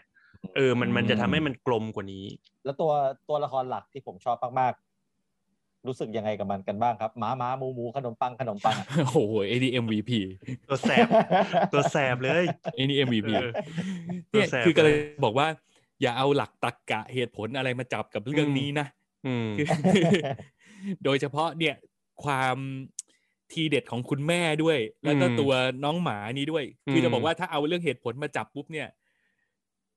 ตัวตัวละครอื่นไม่มีความจำเป็นเลยอะใช่เราสามารถถล่มจากกลทั้งโลกได้ด้วยคุณแม่กับน้องหมานี่แหละอืมอืมไปกันจริแค่งสองตัวพอ ใช่อยู่ขอแค่มีอะไรที่ไปสะกิดความเป็นแม่เขาแค่นั้นแหละเขาพร้อมจะทำลายอืมล้างโลก คุณลินดาเนี่ยเออตลผกมตลกมากเลยนะไอ้มุกพวกเนี้ยโคตรตลกเลยคิดได้ยังไงวะเออใช่มามาหมูหมูขนมปังแถวอืมขนมปังแถว แต่มันก็มันก็ล้อไอ้ความที่พวก AI มันจะชอบจำอะไรบ้องอืๆมแบบเนี้ยอืมเออใช่แล้วมันมันมันใส่ความแบบ โอ้ detail มันดีจริงอะไออืมอืมแอนิเมชันเรื่องเนี้ย detail เยอะอืมแล้วเก็บรายละเอียดดี ชอบใช่อืมอยากให้มันเล่นแบบเห็นลูกบิดประตูเป็นหน้าคนอะไรอย่างเงี้ย เหมือนเหมือนที่ไอ้พวก face detect มันชอบเป็นอะเออ ก็อย่าต้องต้องดี น่ารักดีอืมสนุกสนุก แล้วก็สนุกสวยงามมาก แล้วก็ถ้าเกิดใครได้ดูอยากให้ตามดูไปจนถึง end credit นะครับ อืม end credit ก็น่ารักมาก แล้วก็เป็นการน่ารักเฉลยว่า บุคลากรต่างๆ ที่เห็นในการ์ตูนที่ผ่านมานั้น มีตัวตนอยู่จริง จริง ๆ ด้วยอืมเออคืออาจจะไม่ได้เป็นตัวจริงเป๊ะ แต่ว่าคล้ายๆคล้ายคล้ายอืมมากๆอืม based on character อืมได้แรงบันดาลใจมันมามันน่ารักตรงที่ว่า end credit ก็เป็นรูปครอบครัวของทีมงานที่ทำอือะมอืมคือเราไม่ได้รู้จักเขาเป็นการส่วนตัวหรอกเราดูแล้วเราเรายังรู้สึกว่ามันน่าอบอุ่นเลย ใช่อื มมันมันเหมือนทุกคนที่ทำแอนิเมชันเรื่องนี้คือเขาเขาทำเพื่อครอบครัวเขาอะอืมอืมเนาะมันเลยออกมาดูอบอุ่นและน่ารักขนาดอบนี้อุ่นนะใช่ อืม กลายเป็นแอนิเมชันครอบครัวดีๆ อีกหนึ่งเรื่องที่โหควรค่าแก่การดูทั้งครอบครัวจริงๆนะ อืมอืมครับ และทุกเรื่องที่เราคุยกันมาจนถึงตอนนี้เนี่ย เราสามารถจัดอยู่ในกลุ่มทีมครอบครัวได้หมดเลยนะอืมอืมยกเว้นเรื่องที่คุณชินกำลังจะพูดเนี่ยแหละ อันนี้ก็ครอบครัว ครอบครัวครเราอบครัวเราฉัน ครอบครัว ครอบครัวซาตานเลยอันเนี้ยเออพูดก่อนว่าผมเนี่ยไม่ได้ดูซีซั่นสองแล้วก็เคยดูseason หนึ่งไปแค่สองตอน แล้วก็หยุดอยู่ครับเท่านั้น เพราะฉะนั้นเนี่ยอืมถ้าเกิดไปที่เรื่องราวลึกๆอะไรมากก็อาจจะแสดงความคิดเห็นอะไรไม่ได้ แต่ก็อืม ก็มีในแง่ภาพรวมนิด ๆ หน่อย ๆ ก็น่าจะมาจากการไถทวิตเตอร์ดู feedback นี่แหละ ที่มันก็มีเออประเด็นอะไรบางอย่างที่น่าสนใจอืมอืมอืมส่วนเรื่องราวจะเป็นยังไงนั้นก็ยกให้คุณสองคนครับ เพราะว่าได้ดูหมดทั้งสอง season แล้ว ขอแทรกนิดนึง อันนี้ตลกดีครับ คือมีหลาย ๆ comment ในทวิตเตอร์ใน Facebook อะไรอย่างเงี้ย ที่อยากจะดูเรื่องนี้อืมแต่ไปพิมพ์แล้วหาไม่เจอ คือคุณต้องไปพิมพ์คำว่าเด็กใหม่หรือ girl from nowhere คือ ถ้าเกิดคุณไปพิมพ์คำว่าแนนโนคุณจะไม่เจอใช่ไหมอืมเฮ้ยผมเห็นทุกคนเรียกเยอะมากเลย ทุกคนเรียกซีรีส์เรื่องนี้ว่าเรื่องแนนโนเออ คือผมเห็น comment เยอะมากเลยว่าแบบไหนคะแนนโนพิมพ์แล้วไม่เห็นขึ้นเลยอะไรเงี้ยตั้งแต่ที่มัน on air ออกไปเนี่ยสงสารทีมทำเหมือนกันนะ คือ จริง ๆ ช่องทางการดูเนี่ยมันง่ายมากแล้วนะ ทุกวันนี้ขอด่าหน่อยเถอะ คือกับคนอืมที่ยังไปสนับสนุนของผิดกฎหมายเนี่ยอืม เออ ไม่น่ารักเลยทั้งทั้งที่จริง ๆ เนี่ย กัดฟันสมัคร Netflix นิดเดียวคุณจะได้งานภาพที่มันควรค่าแก่การรับชมอืก็มฝากฝากเรื่องนี้ไว้ด้วยครับ ผมว่าจริง ๆ สงสารคนทำงานนะเพราะว่าด่าตั้งเลยใจทำออกมาไกลขนาดนี้อืมคือพวกตัวตัวละครแบบเนี้ยด่าได้ ชั่วเออพวกชั่วเอไอ้อพวกไม่รู้จักผิดชอบชั่วดีเออเห็นกงจักรเป็นดอกบัว ใช่เอเอออ มันน่ารังเกียจนะ มันเป็นพฤติกรรมที่น่ารังเกียจคือ โอ้โห ถ้าเกิดเสียเงินสมัคร ID Netflix ห้าแสนดูได้เดือนเดียวเนี่ยเออจะดูเถื่อนก็ ก็ไม่ต้องดูดีกว่า สู้ไม่ต้องดูดีกว่า อืมอืมเออ แต่อันนี้มันแบบหลักร้อยอะคุณ มันใช่ถูกกว่าเครื่องดื่มมึนเมาที่คุณดื่มกันอีกอะ เขาก็จะมีคอมเมนต์มาไง อ้าว แล้วมึงเสือกอะไรกูอะไรอย่างเงี้ยแบบโอ้โหเาผมเห็นแล้วแบเอาบงั้นกูด่าอะเออกูด่าเลยกูด่าเลยเออเออถ้าไหนๆเปิดเอาเว้ยเปิดมาด้วยเสือกนี่เออ เดี๋ยวเสือกให้เต็มที่เลยเออเอาเอากูไหมเอเอออเอาว่าเอาเดี๋ยว คนอื่นไม่ใช่กูแล้วไม่พูดแล้วไม่บบต้องมาอ้างความจน อืมอืมเออไอไอเนี้ยน่าเกลียด อืมคือใช่ใช่ใช่ที่ผ่านมาอาจจะดูเหมือนด่าขำๆนั้น แต่อันเนี้ยด่าจริงอืมๆคือไอการอืมที่ทำพฤติกรรมชั่วๆผิดกฎหมายอืมผิดจริยธรรมเลวอ่าลักขโมยคนอื่นมาใช่แล้วใช้ความจนของตัวเองทำให้มันชอบทำน่ะไอเนี้ยใช่ทุเลศอืมเลวเออชุยด่าจริง ๆ นะ อันนี้ อันนี้ไม่ได้ไม่ได้ด่าขำๆทุเลศชั่วเลวเลวอืมอืม คุณอาจจะคิดว่ามันเป็นเรื่องเล็กๆอะแต่ถ้าคุณลองมองในภาพรวมว่ามีคนเร็วๆอย่างคุณเพิ่มอีกขั้นเมืองขึ้นมาอีกหมื่นคนน่ะ อืมอืมเออเขาจะเสียเงินกับการที่เขาจะมีในอนาคตเขาสามารถเอาไปผลิตงานดีๆออกมาให้คุณดูได้เนี่ย เป็นเงินเท่าไหร่ อืมอืมอะอย่าให้ต้องโมโหอืมเอาวะล่ะเออเออได้นะเอาวะล่ะเออได้เอาวะนะล่ะขึ้นง่ายจังเว้ยเออเมื่อกี้ยังอบอุ่นครอบครัวอยู่เลย เอาวะล่ะอืมอืม เอามามา ทีนี้ไม่ต้องไปเซิร์ชว่าแนนโนนะ ไปเซิร์ชว่าเด็กใหม่ อือืมม girl from nowhere เกิร์เฟอร์มโนแวร์คือผมคิดว่าผู้ฟังหลาย ๆ คนน่าจะมีโอกาสได้ดูเอ่อซีรีส์เรื่องเด็กใหม่ ซีซั่นครับหนึ่งกันไปบ้างแล้วเนาะทุกทุก EP ของซีรีส์เด็กใหม่เนี่ย มันจะเป็นเรื่องที่ราวที่เกิดขึ้นในสถานที่ที่มันต่าง ๆ กันออกไป โดยส่วนมากเนี่ย มันจะเกิดขึ้นที่โรงโรงเรียน แต่ละโรงเรียนเนี่ย มันจะมีเด็กใหม่ คนหนึ่งไปโผล่อยู่เสมอๆเลยอืมโดยที่เด็กคนนั้นเนี่ย จะแนะนำตัวเองกับคนอื่นว่าเธอเนี่ย ชื่อแนนโนอืมเป็นเด็กใหม่ ฝากเนื้ออืมฝากตัวทุกคนด้วยค่ะ อืมอืมหลังจากครับนั้นเนี่ย ความวายป่วงทุกอย่างก็จะบังเกิด อืมอืมครับ ในก็แต่ละตอนก็คือจะเปลี่ยนโรงเรียนไปเรื่อยๆ และแนนโนก็จะเป็นในแต่ละเด็กใหม่ของทุกตอน ใช่ ในแต่ละตอนเนี่ยอืมก็จะเปลี่ยนโรงเรียนเปลี่ยนสถานที่ไปเรื่อยๆ โดยที่เปรียบเทียบให้เห็นภาพสำหรับคนที่ยังไม่เคยดูคือแนนโนเนี่ยเปรียบเสมือนงูในสวนเอเดนอะหลักๆเนี่ยเขาจะบอกว่าภายในจิตใจของมนุษย์เนี่ยมันมีจุดที่ดำมืดเสมอแหละ มันอยู่ที่ว่าเราจะใครจะสามารถกดมันไว้หรือปลดปล่อยมันออกมาตามสัญชาตญาณดิบอืมแต่แนนโนเนี่ย หน้าที่หลักของเธอคือ เธอจะมาเคลียร์บอล เป็นตัวเขี่ยบอลเป็นตัวยั่วยุที่ทำให้เราตัดสินใจทำเรื่องเลวร้ายได้ง่ายขึ้น อืม อ่า แล้วผลกรรมของการกระทำที่มันเลวร้ายเนี่ย มันก็จะส่งผลออกมา อย่างที่เราคาดไม่ถึงเลยดีกว่า ซีซั่นหนึ่งเนี่ย เราก็จะได้รู้จักตัวละครแนนโนนี่แหละ เราจะนิยามเธอว่าอย่างไงล่ะ เราจะนิยามเธอว่าปีศาจก็ไม่ได้ เราจะนิยามเธอว่าอืม ซาตานก็ไม่ถูกไม่ควรคือ นิยามของคำของแนนโนก็คือแนนโนอะเขาจะอธิบายตัวเองเวลาไปออกสื่อสัมภาษณ์ตามที่ต่างๆอะว่าแนนโนเป็นลูกสาวของซาตานอืมที่มาเล่นสนุกบนโลกอืมอือืมประมาณนั้นอืมเออคือจริง ๆอะผมผมไม่ค่อยเห็นด้วย เพราะว่าอย่างตัวผมเองผมเป็นแฟนพันธุ์แท้ Lucifer Morningstar อืมผมรู้สึกว่า ถ้าเธอออกตัวว่าเธอเป็นลูกสาวของซาตานเนี่ย พ่อเธอ drop ไปเลยนะอืมพี่พี่พี่เพิ่งขึ้น status Facebook ไป ไม่รู้ว่าเพื่อนๆที่เป็นทีมงานมาเห็น status อันนี้แล้วจะงอนกันหรือเปล่าก็ไม่รู้อืมอ่าแต่พี่อะบ่นไปว่า ถ้าเกิดเราเป็นซาตานอะเราดูเรื่องแนนโนเราคงรู้สึกว่า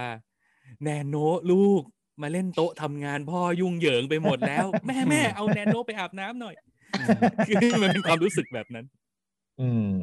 ทีนี้ทุกคนทุกท่านน่าจะได้พอเห็นภาพแล้วนะว่าแนนโนคือตัวละครประมาณไหน เมื่อเร็วๆมานี้มันเป็นเพิ่งมีซีซั่นสอง on air อืมออกมาทางช่องทาง Netflix อืม อืม ก็เรื่องหลักๆของมันเนี่ย มันก็ยังคงพูดถึงแนนโนเหมือนเดิมนั่นแหละ อืม อืม อืมแนนโนที่ไปโผล่ตามโรงเรียนต่างๆ ตามสถานการณ์ต่างๆ โดยที่ จะบอกว่าบทบาทหน้าที่ของเธอเนี่ย คล้ายๆ กับซีซั่นหนึ่งแต่มีความเข้มข้นมากกว่าอืมอืมอืมดุขึ้น อ่าดุขึ้น เอาจริงเอาจังขึ้น แล้วก็มันมีบางมุมสำหรับผมนะ มันมีบางมุมที่อ่อนหวานขึ้น อืม เออ มันมันมันอืมแปลกตรงอืที่มว่า อย่างซีซั่นหนึ่งเนี่ย คือผมมองผมมองข้ามความสมเหตุสมผลต่าง ๆ นานาไปเลยนะ ผมแค่ ที่ผมบอกว่าผมรักซีรีส์เรื่องนี้มากๆ เพราะว่าในลึกๆในใจผมอะผมก็อย่างที่เคยคุยกับเฮียไปว่าผมไม่เชื่อว่าทางออกที่ดีสันติวิธีมันใช้ได้กับทุกคนอะลึกๆในใจผมเนี่ยผมคิดว่าคนชั่วสมควรได้รับโทษ อย่างอืมแสนสาหัส ผมก็เลยอืมรู้สึกว่าผมสนุกและ enjoy กับการดูซีรีส์เรื่องนี้มาก แต่พอมาถึงซีซั่นสองเนี่ย มันมีบางมุม ที่ตัวละครแนนโนมันแสดงออกมาโดยที่ผมคิดไม่ถึงเลยว่า ทีมงานจะเลือกให้มันไปทางเนี้ย ซึ่งเป็นมุมที่ผมเซอร์ไพรส์และชอบมากอืมอืมอืมๆอืมคือจากการที่เราดูเพื่อเราดูและรอลุ้นว่า คนชั่วจะได้รับบทลงโทษยังไง เนี่ย อย่างเดียวเนี่ย มันกลายเป็นอืมว่า เราได้เห็นมุมที่แนโนเขาใช้ความรู้สึกมากขึ้น อืม อืมไม่แล้วก็อยู่ในโลกนานเกินไปละอะไรประมาณนั้นแล้วก็ด้วยความที่มันมีเป็นตอนๆแล้วมันจบในตอนอะ ถ้าจะให้มานั่งเล่าแต่ละตอนมันก็คงจะยืดเยื้อเนาะเอาเป็นว่าอืมภาพรวมของของซีรีส์เรื่องเนี้ย มันเป็นประมาณนี้แหละ แต่มันก็จะแตกต่างกันไปตามแต่ละ แต่ละบทแต่ละตอน อืมอืมซึ่งอันนี้ต้องบอกอืมคุณผู้ฟังคุณผู้ชมด้วยว่าในแต่ละตอนเขาจะแบ่งคนกำกับกันไป ใช่ให้แบบกระจายงานกันไปใช่เนอะใช่ เพราะฉะนั้นใช่เวลาดูมันก็จะเปลี่ยนรสชาติไปเรื่อยอืมๆตามสไตล์การกำกับของแต่ละคน ใช่อืมแล้วก็อืมด้วยซิทูเอชันที่เกิดขึ้น โรงเรียนที่เกิดขึ้นมันก็จะต่างกรรมต่างวาระกันไป อ่าอืมต่างกรรมต่างรวมวาระถึงในซีซั่นที่สองเนี่ย มันอืมก็จะมีตัวละครที่จะเข้ามาเพิ่มความวายป่วงเข้าไปอีก อือือืมมไม่ใช่แค่แนโนคนเดียวแล้วที่จะเข้ามาสร้างความต่างกรรมต่างวาระเนี่ย มันก็จะมีตัวละครที่จะเข้ามาช่วยเพิ่ม หรือช่วยเข้ามาวุ่นวายก็ไม่รู้อันนี้ต้องไปดูกันเองอืมหลายๆคนอืมบ่นว่า การเข้ามาของตัวละครตัวเนี้ย มันทำให้ ความรู้สึกในการดูซีรีส์เรื่องนี้มันเปลี่ยนไป แต่โดยส่วนตัวผมผมรู้สึกว่า การมาถึงของตัวละครตัวเนี้ย มันยิ่งทำให้ผมรักซีรีส์เรื่องนี้มากขึ้นไปอีกอืมอืมเฮ้ยอาจจะเป็นไปตามสันนิษฐานของพี่ คือพี่อะเดี๋ยวต้องบอกก่อนว่า พี่ดูแนโนซีซั่นหนึ่งไปแล้วพี่ไม่ไปต่อ อ่า ด้วยด้วยความเห็นส่วนตัวอะไรบางอย่าง แต่ทีนี้พอไปไถทวิตดูว่า feedback ของซีซั่นสองเป็นยังไงเนี่ย แล้วมันมีการพูดถึงตัวละคร ไม่ว่าจะเป็นยูริหรือจุนโกะอะไรเข้ามา พี่กลับมีความรู้สึกว่า การมาถึงของสองตัวละครเนี้ยมันอาจจะทำให้พี่รู้สึกปลดล็อก จากสิ่งที่พี่ติดขัดในซีซั่นหนึ่งได้ว่ะอืมอืมเออ พี่รู้สึกว่ามันมันเป็นการออกมาอีกทางแล้วทำให้ เฮ้ย เรามีโอกาสที่จะชอบซีซั่นสองเหมือนกัน ถ้าเกิดมาอืมทรงนี้ ไอตัวละครที่เข้ามาใหม่เนี่ย มันอ่าก็จะเพิ่มมิติให้กับซีรีส์เรื่องนี้ เยอะ อ่า คุณผู้ฟังถ้าเกิดต่อยังเลยไม่ได้ดูแล้ว อยากจะไปดูนะครับ เราหยุดไว้ตรงนี้อ่าไปดูก่อนนะ ถ้าใครยังไม่ได้ดู ต่อจากนี้อืมขอเตือนก่อน คือถ้าใครยังไม่ได้ดู หยุดฟังอืมเราตรงนี้แล้วไปดูก่อน อืม อืมอืมอ่าแล้วพอดูจบมานะจ๊ะเออดูจบก็มาฟังต่อจากที่ pause ไว้ อืมอืมเพราะว่าอืมหลังจากนี้ไปจะเป็นสปอยอ l เล r t นะครับอืมไม่จริงๆ ถ้าถามผมอะจะบอกว่า ซีรีส์เรื่องเนี้ยต่อให้ฟังสปอยไปอะก็ควรดู เออ อืม ไม่มีผลอืมควรดู ควรดูรับไม่มีผลต่อการรับชมหรอก อืมอืมอืมแล้วซีซั่นสองเนี่ย ถ้าจะให้ถามว่าผมชอบจุดไหนมากๆเลยเนี่ยผมชอบงานด้านภาพมาก อือืมมอืมคนชมเยอะร์มาก มันแพงมากอืมมันดูประปราณีตมากอืมอืมขอกราบคารวะทีมงานทุกคนจากใจเลยครับ ผมชอบจริง ๆ เขาตีคาแรคเตอร์ของซีซั่นสองเนี่ยว่า on ช่องทางสตรีมมิ่งอะ อืม อืม ผมเลยรู้สึกว่าเขาพร้อมจัดเต็มกว่าเดิมอะ อืม อืม มันมีหลาย ๆ dialogue ที่ตัวละครพูดแล้วผมไม่อยากเชื่อหูตัวเองอะว่า มันจะมีคนกล้าหาญพอที่จะเขียนบทแบบเนี้ย อืม อืม เช่น พี่รู้พี่มันเลวอืมอืมเต็มทวิตเออไปหมดอันนี้ อืม เออ พี่อ่ามีการกราบหมา อืม อืมอืมอืมผมรู้สึกว่า เออ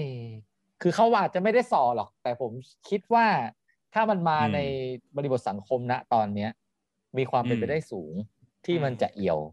อืมและเรียกว่าผมก็ชวนชวนเชื่อมโยง แล้วผมอืมก็ขอคารวะความกล้าหาญนี้อืมอืมอืมอืมแล้ว ส่วนที่ผมบอกว่าทำไมผมถึงรักตัวละครของยูริมาก ๆ คือ มันทำให้ผมเข้าใจได้ว่าความเกลี้ยวกล่อดของแนนโนะในซีซั่นหนึ่งเนี่ย มันเกิดขึ้นมาเพราะอะไรอะ่ะแล้วพออมมาถึงซีซั่นที่สองที่ผมรู้สึกว่าแนนโนะมีการใช้ความรู้สึกมากขึ้นอืมีการลังเลสงสัยในการกระทำของตัวเองอะอืมไอตัวละครเนี้ยมันเลยตอบโจทย์ มันอย่างที่เฮียพูดเลยว่า เป็นเพราะมันอยู่กับมนุษย์มานานไงอืม เออ แล้วผมยิ่งรู้สึกว่าตัวละครแนนโนมันมีมิติมากขึ้นสำหรับผม ผมก็เลยรู้สึกว่า เออ ซีซั่นนี้มันทุกอย่างมันดูกลมกล่อมกว่าซีซั่นที่แล้วอืมอืม แล้วตัวคุณโอมล่ะ ตัวคุณโอมเองก็ได้ดู อ่า คุณโอมรู้สึกยังไงบ้าง ก็อย่างที่บอกก็คือเราเราชอบซีรีส์เรื่องนี้ เรารู้สึกว่าซีรีส์เรื่องนี้เป็นซีรีส์ที่ดี แต่ถามว่าเรา เราไม่ได้ชอบขนาดนั้น เพราะเรารู้สึกว่าเราเราไม่ชอบจริตบางอย่างของการสื่อสารออกมาในแต่ละตอน อืมอืมไอ้นั่นคือขนาดซีซั่นหนึ่งเนี่ยที่ที่เราว่าเราว้าวกับการเปิดตัวของเขากับกับวิธีการนำเสนอของเขาแบบนั้นแล้วนะ เรายังรู้สึกอืมเออ ไม่ได้ไม่ได้ชอบมากขนาดนั้น พอมาซีซั่นสองเราอืมรู้สึก เราชอบซีซั่นหนึ่งมากกว่าอืมอืมอืม เรารู้สึกว่าเรารู้สึกว่าบางบางตอนของของซีซั่นสองอย่างตอนแรกเลยก็ได้ เปิดมาเรารู้สึกว่าบทมันอ่อน หมายถึงว่าอืมนี่เป็นอีกปัญหาหนึ่งที่ผมเจอเหมือนกันอืมคือออืมคือด้วยความที่กราฟมันมีแต่จะทำให้มันพีกอะแล้วมันเป็นไปไม่ได้หรอกที่มันจะทำให้พีกตลอดตลอดตลอดอะเพราะฉะนั้นอืมบางบทบางตอนมันเลยดรอปแกว่งใช่มากแล้วอืมอืมที่ที่เสียดายคือ ตอนหนึ่งเอาเจมส์มาเล่น เจมี่เจมส์มาเล่นอืมซึ่งเรารู้อยู่แล้วว่า เจมี่เจมส์เนี่ยคือคนที่เล่นเก่งมาก เขาอืมเขาเป็นคนที่มีการแสดงที่ดีอย่างเรื่อง SOS เนี่ยโอ้เราชอบเขาเล่นมาก คือเล่นโคตรดีอืมเออ แล้วเรารู้สึกอืมว่าพอเอาเขามาเรื่องเนี้ยเขาเล่นดีนะ แต่เหมือนมันอืมมันไม่ได้พาเขาไปจนจนสุดอะ ด้วยทั้งบทอืมด้วยด้วยทั้งวิธีการด้วยเราเลยรู้สึกว่ามันไปได้อีกกับคนแบบเนี้ยอืมถ้าสมมุติสถานการณ์ที่มันเกิดขึ้นตรงเนี้ยปั๊บเนี่ย แล้วแนโนมันจะเล่นคนเนี้ย มันต้องเอาไว้สุดกว่านี้ว่ะเอออมอะไรอย่างเงี้ย อืม คืออมเดี๋ยวพี่ขอแทรกประเด็นนิดหนึ่งตรงที่ว่าเมื่อกี้เราคุยกันว่า พอมันพอมันมีหลาย ๆ ตอนปุ๊บอะแล้วมันแกว่งอืมคือมันอืมมันไม่ค่อยเสถียรอะไรเงี้ย พี่ว่า ปัญหานี้จะหมดไปถ้าเราแบ่งดูอาทิตย์ละตอน เหมือนเวลาออกทีวีอืมก็อาจเราอาจจะเป็นไปได้ใช่ใช่อืมเออ ถ้าเกิดเราดูอัดอัดๆกันอะมันจะมีปัญหานี้แน่นอนเว้ยอืมอืมอืมอย่าไปดูต่อๆกัน เออ แบ่งดูไปสองสามวันทีนึงก็ได้ ก็อาจจะเป็นไปได้ อืมผมอืผมอัดม้วนเดียวจบเลยไปจบตีสี่ผมจำได้ไม่แต่แต่แต่อย่างอย่างที่บอกก็คือไอความที่มัน อาจจะเป็นเพราะเราคาดหวังอืมด้วย พอเราดูปุ๊บแล้วเราก็เลยรู้สึกเรา เอ๊ะกลายเป็นมันไม่ได้เท่ากับที่เราหวัง มันก็เลยทำให้เรารู้สึก ไม่ได้อินกับซีรีส์เรื่องนี้มาก พอดูตอนสองเราก็รู้สึกว่ามัน มันเป็นอีกฟิลหนึ่งจากจากตอนแรกเลยอะเราก็เลยรู้สึกเฉยๆ แต่เรามาชอบอืมมากๆ คือตอนที่หกอืมห้องตนสำนึกตน ใช่ ตอนที่หกเนี่ยอืมเป็นอะไรที่มันมีนัยยะแอบแฝงแบบ เยอะไปหมด แล้วก็เรารู้สึกว่าเอองานด้านภาพของ EP เนี้ยคือดีที่สุดเป็นเป็นเหมือนตัวชูโรงเป็นตอนที่ชูโรงให้ซีซั่นสองกลับมาถูกพูดถึงเยอะอีกครั้งหนึ่ง นอกจากในด้านลบที่คนแบบคอมเมนต์เยอะแล้วเนี่ย EP หกเข้ามาช่วยพยุงให้แบบความดีงามมันกลับมา balance กันอะกลับมาเท่ากันอะอืมอืม ครับอืมในมุมมองโอมคือนะโอมคิดอย่างนั้นนะอืมจริงอืมเออคือ ไออีพีนี้ยจริง ๆ มันมันถูกใช้เป็นในการโปรโมทเยอะด้วยแหละ อืมอืมอ่าในการทำโปกในการทำแอดทั้งหลายแหละที่อืมอ่า มันจะเป็นภาพขาวดำแล้วนาโนผมสีม่วงอะ อืมอืมอ่าก็คนก็จะผ่านตาอีอ่าภาพนี้กันมาพอสมควร ใช่ อืมอืมครับ แต่จริงๆ ถ้าเกิดเฮียจะดูซีซั่นสองอะ อย่างที่บอกอะเฮียไปเปิดดูอีพีนี้เลยก็ได้นะ ได้แต่แต่แค่ก็จะงงว่าโล่งขึ้นมาเลยเอฮะอแต่แค่ก็จะงงว่าอืมเอ้ยยูริมามาได้ไงอะไรเงี้ยแค่นั้น เดี๋ยวผมจะอธิบายให้ฟังในมุมของผมบ้างอืมครับคือผมเนี่ยเป็นคนอีกเลเวลหนึ่งเลยคือ คือคำว่าเลเวลในที่นี้ไม่ได้แปลว่าสูงกว่าหรือต่ำกว่านะเป็นเป็นอืมเป็นแบบอีกจักรวาลหนึ่งคืออมผมเป็นคนที่ดูเรื่องแนนโนเนี่ย แล้วผมรู้สึกว่ามันไม่คุยกับผมอืมคือรู้สึกเลยว่าเราไม่ได้เป็นกลุ่มเป้าหมายอืม เหมือนอืมเวลายกตัวอย่างเช่น ถ้าเราดู John Wick อืมถ้าเกิดเป็นคนที่ไม่มีความ enjoy กับการเห็นการฆ่ากัน และการดีไซน์ฉาก stunt สนุกอืมสนุกเจ๋งๆ อืมอะไรเงี้ย เราก็จะดู John Wick ไม่สนุกอะอืมอ่าเออ เปรียบเทียบได้ประมาณนั้นอะ คือพี่เป็นคนที่ไม่ได้เอนจอยการที่เอาตัวละครต่างๆ มามาลงโทษ อืมอืมอืมพี่ก็เลยรู้สึกว่าการดูแนโนมันไม่ไม่ได้สนุกสำหรับพี่ แล้วก็จุดขายที่มันขายเรื่องความสะใจ เรื่องความสาแก่ใจที่ได้เห็นคนเร็วๆโดนลงโทษอะไรเงี้ยพี่รู้สึกว่าครับพี่ไม่ได้ไปด้วย อืมอืมพี่ก็เลยดูซีซั่นหนึ่งไปได้แค่สองตอน แล้วพี่ก็อะแตะเบรก แต่แม้จะดูไปแค่นั้น แต่ก็ยังยืนยันนะว่า จริง ๆ มันเป็นซีรีส์ที่คุณภาพดีโปรดักชันดีมาตรฐานดีมาตั้งแต่ซีซั่นหนึ่งแล้วนะ แล้วก็เข้าใจได้ร้อยเปอร์เซ็นเลยว่าทำไมเด็ก ๆ ชอบ ทำไมวัยรุ่นชอบอืมทำไมมันถึงเป็นกระแส ทำไมคนถึงพูดถึงกันมากมาย แล้วทำไมแนนโนถึงกลายเป็นตัวละคร iconicอืมมันทำอืมยากมากนะ ทุกวันเนี้ยที่จะสร้างตัวละครไอคอนิกอะยากมาก อืม จริงๆเอางี้เฮียมีเกร็ดเล็กๆน้อยอืมๆ คือ ผมไม่เคยอ่านการ์ตูนเรื่องนี้หรอก แต่ว่าอืมผมหลังๆช่วงที่อ่าซีรีส์เด็กใหม่มันดังแรกๆอะผมก็ไปหาข้อมูลไปหาแบบอ่านว่าทีมงานเขาใช้จุดตั้งต้นในการคิดบทยังไงอืมอะไรแบบเนี้ย ก็ได้ไปเจอว่าเอ่อแนนโนเนี่ย มันได้แรงบันดาลใจมาจากคาแรคเตอร์คาแรคเตอร์หนึ่งไอ้โทมิเอะปะ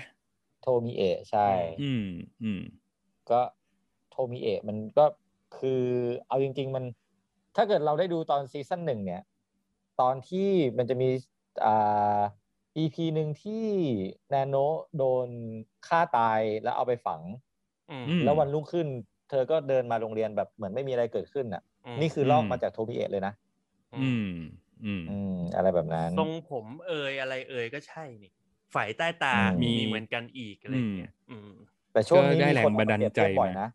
อืม อืมหืมเอามาอืม เปรียบเทียบบ่อยว่าว่าจริง ๆ ตัวละครแบบเนี้ยบ้านเรามันมีมาตั้งแต่ตัวละครเรนโบว์แล้ว อืม ไอ้ในเก้าเก้าเก้าแล้วก็เก้าอะใช่ใช่ใช่ใช่ เออเออเออ เห็นอยู่เหมือนกัน อืม อืม อืม ก็สำหรับใครที่ไม่คุ้นเคยก็ไปตามดูได้การ์ตูน ชื่อเรื่องอะไรวะ คือเป็นการ์ตูนของอาจารย์จุนจิอิโตะอืของจุนจิ อิโตะชื่อเรื่องคลังสยองขวัญลงหลุมมั้งถ้าผมอืมจำไม่ผิดอืมใช่มันจะมีอืมนางเอกชื่อโทมิเอะซึ่งก็นั่นแหละ ก็จะเป็นคาแรคเตอร์ประมาณที่คุณ ถ้าเกิดคุณดูแนนโนะมาคุณพลิกหน้าไปคุณก็จะเห็นนะว่าเออมันก็คงตัวนี้แหละ ใช่อืมแต่ก็อืมก็ต้องยอมรับว่าคิตตี้เขาเอาโทมิเอะมาปรับให้เป็นแนนโนได้แบบ ดี แล้วก็ให้มันก็มีมิติในแบบของเขานะใช่แล้วก็จำอืมจดจำได้ว่านี่คือแนนโนก็อย่างอืมที่ที่เฮียบอกว่าจะหาอะไรที่มันเป็นอ่าณตัวละครที่มันเป็น iconic แบบเนี้ยมันทุกวันนี้มันน้อยมากเฮ้ยแต่อืมจริง ๆ ผมชอบการแสดงของน้องคิตตี้มากเลยนะนั่นดีอือหือนั่นดีเออแล้วผมยิ่งอืมรู้สึกว่าซีซั่นสองมันยิ่งมีพัฒนาการอีกอะอืมอืมอุ้ยอืมขนาดไปเล่น The Serpent ยังเล่นเป็นแนนโนะเลย อืมตาตาตาตาแข็งเนี่ยโอ้โห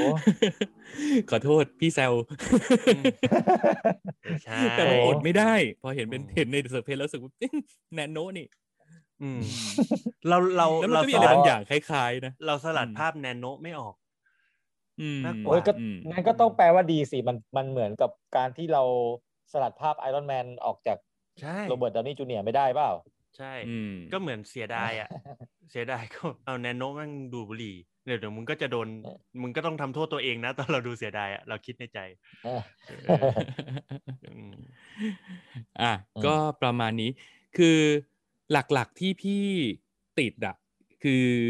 ย้อนกลับไปที่เรื่องว่าเรารู้สึกว่าเราไม่ได้เป็นกลุ่มเป้าหมายอะนะอืมรู้สึกว่าซีรีครับไม่ได้คุยกับเราอะเราก็จะรู้สึกว่าด้วยความเชื่อ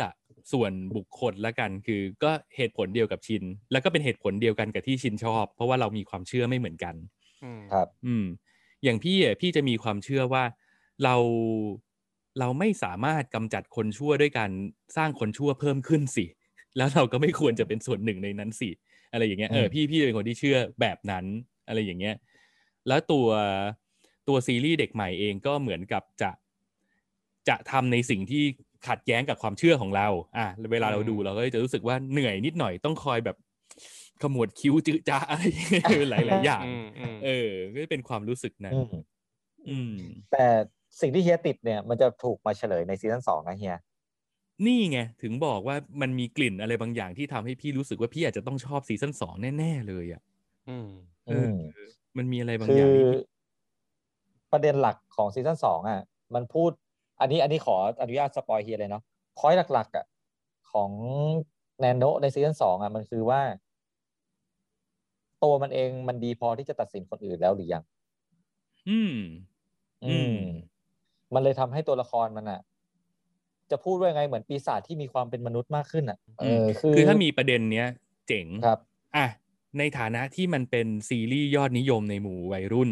แล้วก็ครับคนก็ชอบเยอะมาก แล้วอืมแนนโนก็กลายเป็นไอดอลกลายเป็นไอคอนของวัยรุ่นหลาย ๆ คนครับเราอะจะรู้สึกจักกะจีนิดนึงไงเวลาที่วัยรุ่นหลาย ๆ คนอะที่เชื่อมโยงประเด็นทางการเมืองกับ และสังคมและสิ่งที่ตัวเองไม่ชอบอืมอืมกับซีรีส์เรื่องนี้ อ่า ทีนี้สิ่งที่เกิดขึ้นมันคืออะไร มันเหมือนกับว่า ในมุมหนึ่ง เราก็ไม่ชอบเผด็จการ เราไม่ชอบอำนาจนิยม เราไม่ชอบการอืมกดทับอืมครับแต่สิ่งเหล่านี้แนนโนะมันทำหมดเลยนะอืมอืมอืมแนนโนะอะ คือเป็นอำนาจนิยมเบ็ดเสร็จในตัวเองเลยเชียวละอืมอืมอืมเออ เราเลยรู้สึกว่าเวลาเราดูเราเลยจักกะจีไงว่าแบบเฮ้ย ยังไงวะ อะไรอย่างเงี้ยเออเออมันจะเป็นเข้าใจอะไรซึ่งซึ่งเนี่ยอย่างที่บอกถ้าเกิดซีซั่นสองมามาแก้ก๊อกตรงนี้ได้ พี่จะรู้สึกว่า โอ้ มันมีความเป็นไปได้ที่พี่จะจะชอบ อืม อืม คืออมไอตอนดูอะ ผมไม่ได้มอง คือด้วยความที่เราไม่ได้มองแนนโนเป็นคนด้วยมั้งอืม เออ เราไม่ได้มองแนนโนเป็นคน เราก็เลยไม่ได้ไม่ได้รู้สึกอะไรไปกับการใช้อำนาจของแนนโนอะ ชินมองอืมแค่ว่าลองเล่นโรลเพลย์ดูว่า ถ้าเกิดเราได้เห็นคนที่เราคิดว่าเลวในสังคมได้รับผลกรรมแบบนี้บ้าง มันก็คงจะดีมั้งอะไรอย่างเงี้ยครับอืมอืมเราก็เลยสนุกไปกับมันแค่นั้นแหละอืมถ้างั้นครับคุณดูวินเชนโซได้แต่พี่ Vincenzo พี่เป็นคนที่ผมผมอ่านรีวิวอ่านที่ฟังอืมฟังที่เฮียบอกพูดมาอะไรเริ่มตะงิดตะงิดว่าเอ๊ะเราจะสนุกกับมันจริงเหรอวะ แต่วินเชนโซประเด็นนี้เลยนะ แล้วพี่พี่ดูอืมวินเชนโซถึงถึงจบพี่ก็ติดเหมือนกันว่าแบบอืมอืม เอางี้จริงเหรอวะเออ คือถ้าเกิดตัวละครแนนโนเนี่ย มันเป็นคนน่ะ ชินอาจจะติดอืมเรื่องนี้ไงอืม แต่อันเนี้ยมันมาในเหมือนมันมันมาใน ถ้าเกิดเรามองมันว่ามันมาในรูปแบบของกรรมอะมันมาในรูปแบบของ อะไรแบบนั้นอะ เราก็พอจะแบบอนุโลมให้ให้มันได้อะ อืม มึงมาหนึ่งมึงมึงมาในฐานะผู้ตัดสินอย่างเดียว โดยที่มึงไม่ต้องมีหน้าเสือของการต้องมารับผลกรรมที่มึงทำอะไรแบบเนี้ยอืมอืมอืม แล้วเรื่องนี้ก็จะถูกคลี่คลายแบบคมคายในซีซั่นสองอืมอ่าอืมโอเค จริง ๆ สปอยได้เลยนะ เพราะเราเตือนคนดูไปแล้ว เตือนคนฟังไปแล้ว คือจริง ๆ อะ ไอไอตัวยูริเนี่ยการกำเนิดของยูริเนี่ยมันเหมือนกับการที่มันไม่ได้ตั้งใจให้มันเกิดหรอก แต่ว่าอืมมันจะพัดจะผูอะอืมแล้วทีเนี้ยอืมพอยูริมันมาถึงเนี่ย มันเหมือนกับเด็กจบใหม่ไฟแรงอะอืมเด็กจบใหม่ไฟแรงที่จะมีวิธีการของตัวเองอ่ารอไม่ได้ ไม่ชอบการรอคอย ทุกอย่างต้องเป็นอืมเสร็จเด็ดขาดต้องเดี๋ยวนี้เท่านั้นอะไรเงี้ยอืมใจร้อนมันเลย อ่าใจร้อนมันเลยทำให้ตัวละครของแนนโนะเนี่ยดูเป็นคุณป้าที่แบบมีวิธีการละเมียดละไมของตัวเองอะไรแบบเนี้ยอืมอืมแล้วพอยิ่งเหมือนแนนโนะมันเห็นว่ายูริเนี่ย มันเหมือนกับกระจกที่สะท้อนให้มองเห็นตัวเองในอดีตที่ผ่านมา มันยิ่งอืมทำให้คำถามที่เกิดขึ้นในใจของตัวละครตัวเนี้ย มันยิ่งชัดเจนออกมาว่า เอ กูสามารถตัดสินคนอื่นได้จริงๆเหรอวะกูดีพอที่จะไปตัดสินคนอื่นแล้วหรือยังยิ่งอืมยิ่งมันมีหลาย ๆคำพูดของตัวละครที่มันโดนต้องได้รับได้รับผลกรรมเนี่ย เช่นอย่างน้องมินนี่น้องมินนี่นี่จริงๆเป็นอีกส่วนหนึ่งที่ผมตัดสินใจดูซีรีส์เรื่องนี้ซีซั่นสองเลยนะคือผมเนี่ยอืมเป็นแฟนคลับตัวยงของน้องมินนี่มากอืมตาม TikTok ตลอด ไอ้เต้าหนานุ่มเนี่ย ตัวละครมินนี่เนี่ย ในในเรื่องเนี่ยจะรับบทเป็นเหมือนเน็ตไอดอลอืมอืมเน็ตไอดอลที่ เบื่อเต็มทีแล้วกับพ่อแม่ที่พยายามยัดเยียดให้ให้กูหาเงินตลอดเลยอะไรเงี้ย อืม อ่า แล้วแล้วพอ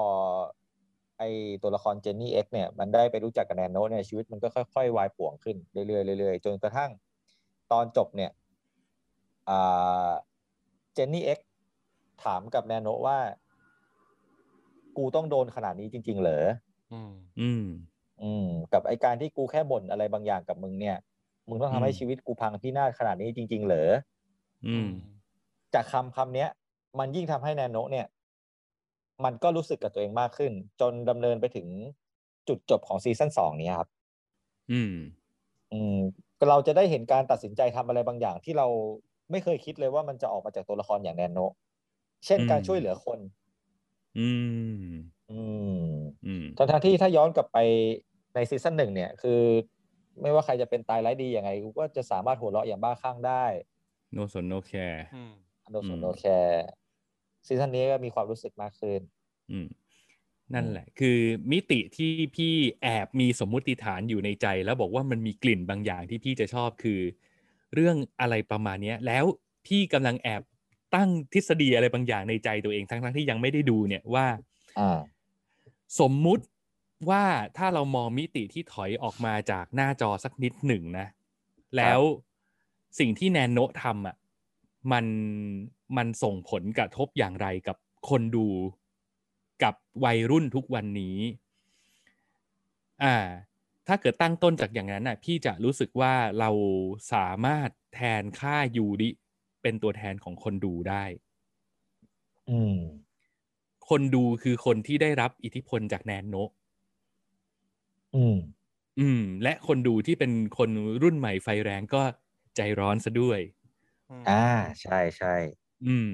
คือเรารู้สึกว่ายูริมาทำหน้าที่ในมิตินั้นหรือเปล่านะ ว่าแบบเหมือนมามาแทนค่าว่าเป็นคนดูอะเป็นคนที่ได้รับอิทธิพลจากสิ่งที่แนนโนะทำได้รับแรงบันดาลใจจากสิ่งที่แนนโนะทำเรื่องคบเนี้ยผมชินเห็นเห็นด้วยอย่างแรงเลยเฮียคือ ตอนแรกเนี่ย รู้สึกว่า โห ถ้าพี่กล้าเขียนบทมาทางเนี้ย นี่ตั้งตั้งหน้าตั้งตามาเอาใจวัยรุ่นเลยหรือเปล่าอืมแต่สุดท้ายเนี่ยก็ต้องบอกว่าขอชมเชยว่ามันเป็นการ